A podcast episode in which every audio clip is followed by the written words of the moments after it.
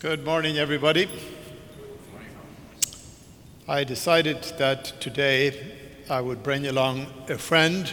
Uh, this good sheep here, uh, this is Dolly. So I hope all of you are willing to say, Good morning, Dolly. Good morning, Dolly. Thank you, thank you. So uh, the reason I brought Dolly along is because, um, well, when was the last time you ever saw a sheep on Park Avenue? So it's very easy to forget what they're like, or certainly it's very easy to forget uh, how, they, how they really act. The first thing that I would say about sheep is they tend to be very skittish. That is, uh, if I was back home in Ireland and I walked into a pasture full of sheep, I guarantee you, if there are 100 sheep uh, in the fold, they would run off in 100 different directions. They steer so very easily. Also, the fact, of course, is that sheep tend to be very, very vulnerable. Uh, that is, uh, a dog or uh, a wolf or any kind of wild, wild animal, uh, especially dogs, uh, wild dogs, can literally tear a sheep to pieces rather easily. Uh, also, the fact that, you know, this only happens once in a rare, rare while. But sometimes a sheep will sort of turn over on its back like that with the legs up in the air. Uh, I've only seen it twice in my life. But I can tell you, if you don't take care of them real quickly, uh, they will literally asphyxiate uh, to death. So the bottom line is if you ever uh, come across a sheep like that, make sure to turn them back over.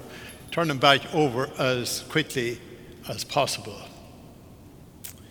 I thought I knew everything about sheep but I realized, uh, even though I'd been around sheep uh, all my life, there are th- some things I didn't know. You know, in Ireland, uh, we don't have shepherds, at least in my part of the country. Uh, we have farmers uh, who own sheep and take care of sheep. And as I say, uh, sheep need a lot of care. But, like, if you were, or if I was moving sheep from one pasture to another, let's say I had 200 sheep uh, it's very difficult to move them because you come behind them. Uh, if you had two good dogs, perhaps, and a couple of, a couple of men, you could move them, uh, not easily, but you could move them.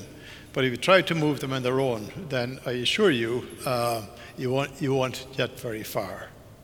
So I said that uh, I thought that uh, I knew everything about sheep. But my, my moment of re- revelation actually happened uh, while I was on a trip to, to Israel. I was sitting in a bus and we're moving along, and all of a sudden I looked out the window of the bus, and in the distance there is a, a Bedouin shepherd uh, with a long, long uh, gown down, down to his ankles. He's moving along with a staff in his hand, and probably about 25 sheep walking along behind him rather, rather peacefully. And for me, that was sort of like a moment of, of revelation. You know, uh, I came to realize really what the scripture was, all, was talking about. Uh, Beside restful waters, he leads me, he refreshes my soul. Uh, the shepherd is the leader. Uh, he's not sort of driving anybody, he, he is the leader. And once you come to that realization, uh, it changes everything. And the reason why the sheep follow him, of course, is because uh, shepherds live with the sheep. Shepherds are with the sheep from the time that they're born, perhaps to help to bring them into the world. And so, what happens, uh, first of all, the shepherd knows each sheep, uh, usually has a name on each sheep. So, what happens is it's, it's like a personal relationship, a personal relationship between sheep and between a sheep and shepherd. So sheep learn to trust the shepherd, and it's for that reason they have no trouble. They have no trouble in following him. And obviously, when you really think about it, that's a great, it's a great analogy for when Jesus says, I am, he says, I am the good shepherd. Because let's face it, Jesus knows us personally. He knows who we are. And so he goes on ahead of us. And in going on ahead of us, we know that he's gone all the way. He knows our situation. He knows our trials and tribulations. Remember today, He is the one who surrendered His life on our behalf.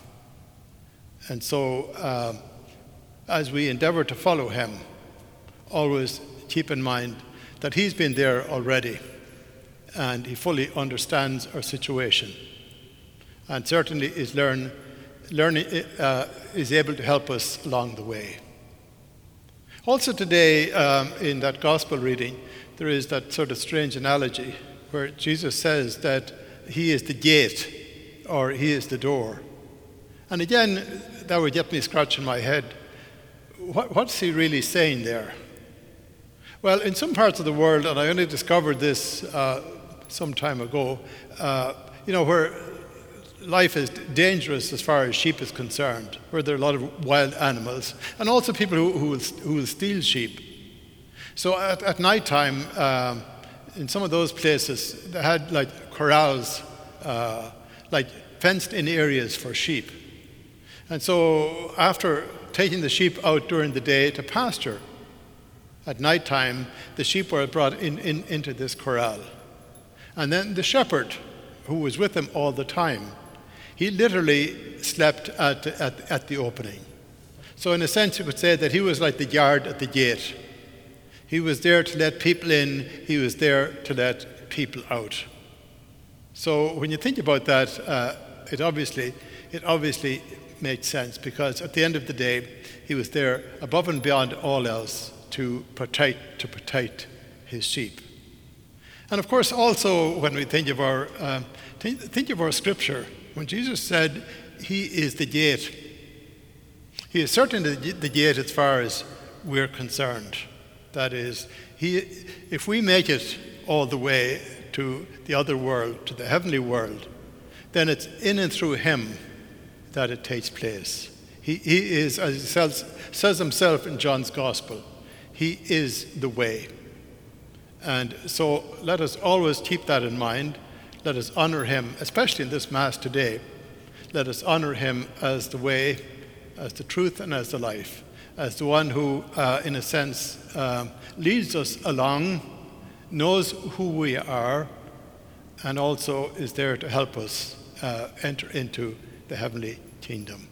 And finally, Lord, as we think of uh, the Lord as the shepherd, uh, I think each and every one of us have a tremendous responsibility to shepherd other people, especially uh, those who are struggling. So let us, especially during this time of the coronavirus, let us do our best to be available to people who are struggling and in need.